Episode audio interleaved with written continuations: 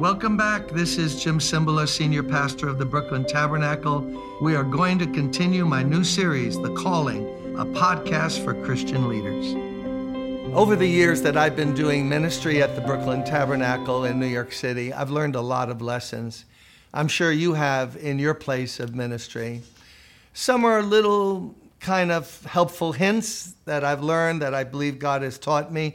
Others are huge, huge principles that I have to go back to over and over again and remember, oh, that's so important to not forget that. And I want to give you a good rule to follow, a really good rule. The application for me has become total in everything I do, everything I look at in the church, even though the immediate application in the New Testament is much more specific. I'm talking about something we find in 1 Corinthians 14. I'm reading from the first three verses. Follow the way of love and eagerly desire gifts of the Spirit, especially prophecy for anyone who speaks in a tongue does not speak to people, but to God. Indeed, no one understands them. They utter mysteries by the Spirit. But the one who prophesies speaks to people for their strengthening, encouraging, and comfort. So the context here is Paul, as you know, in 1 Corinthians 12 and 14, is addressing the subject of spiritual gifts, the charismata. And in between is chapter 13, which is preeminent love. Love is more important than anything.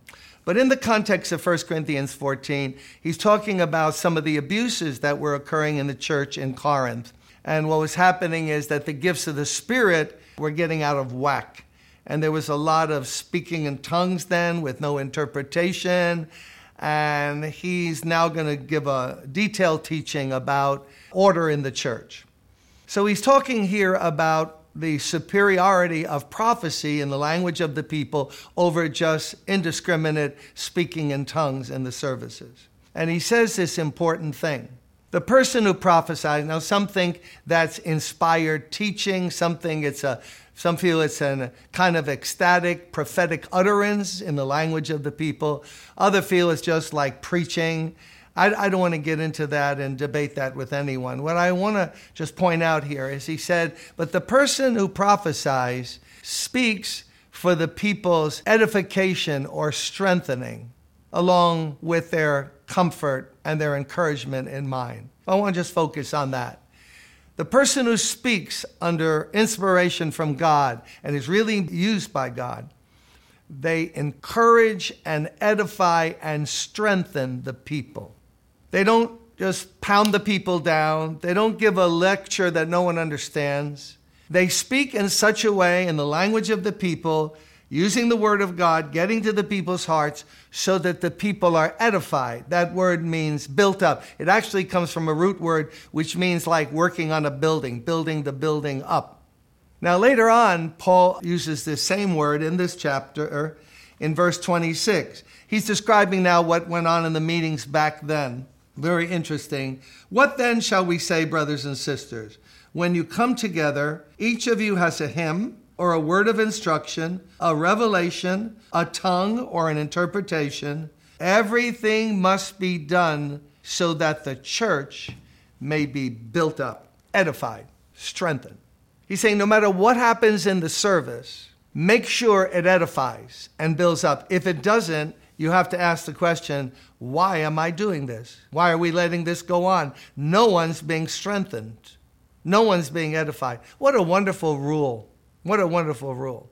Well, let me tell you how it came to me because I've taken that rule about services and conducting and leading services because remember, pastors, we're responsible for what goes on in our services, whatever kind they might be, or teaching session, or whatever or this very series I'm doing called The Calling? Does it edify? Is what I'm talking about going to help you as I talk about helping you? Now we look at it praise and worship.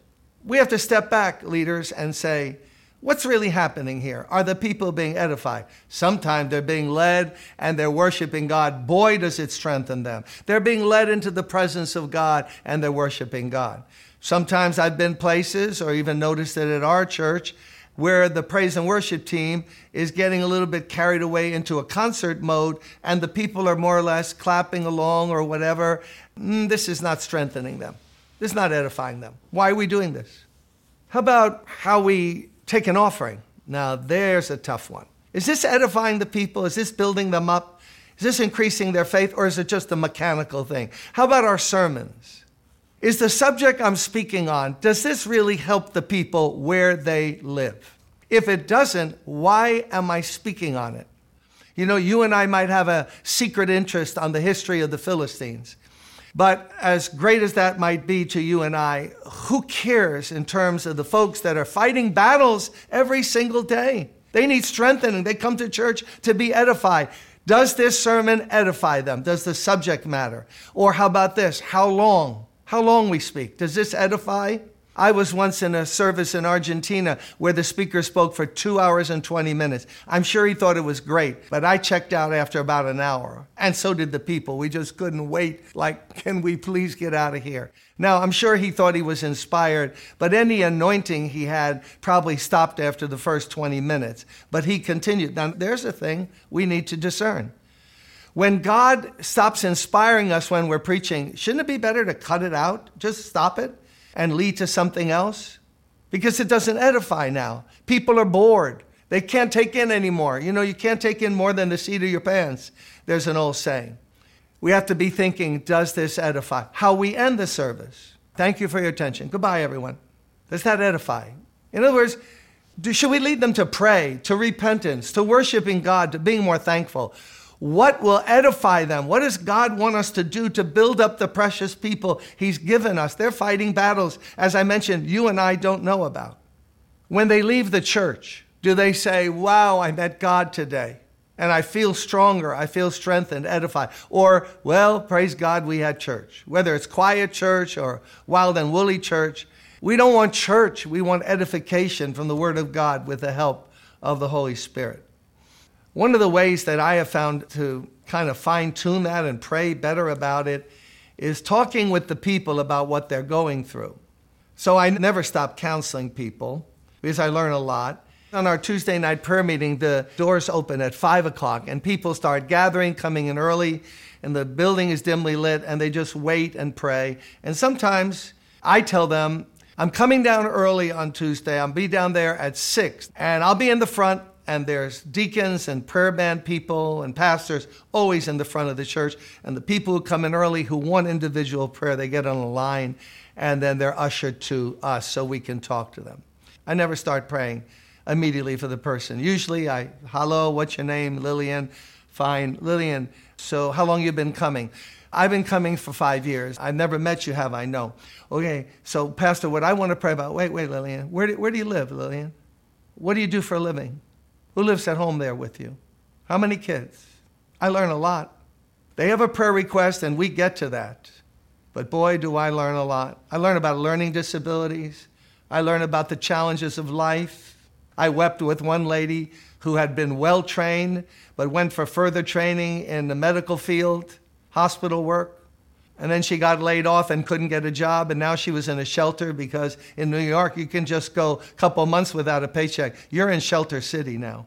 Boy, did I learn a lot. And I always learn as I talk to the people. And it helps us preach, it helps me preach, I hope, in a more edifying manner so that I'm not talking. In other words, where are the people living? How can I help them if I'm in Never Never Land and they're living down here in the nitty gritty of life? I strongly suggest that uh, to you, pastor, leader, whoever you might be. Let's ask God to keep us focused on what really edifies so we can fulfill this verse which says, Let everything be done to edification. When we counsel, when we preach, when we lead, everything we do. Let's ask God for the wisdom and discernment we need through the Holy Spirit so that everything will be done to build the precious people of God up in their faith. Amen.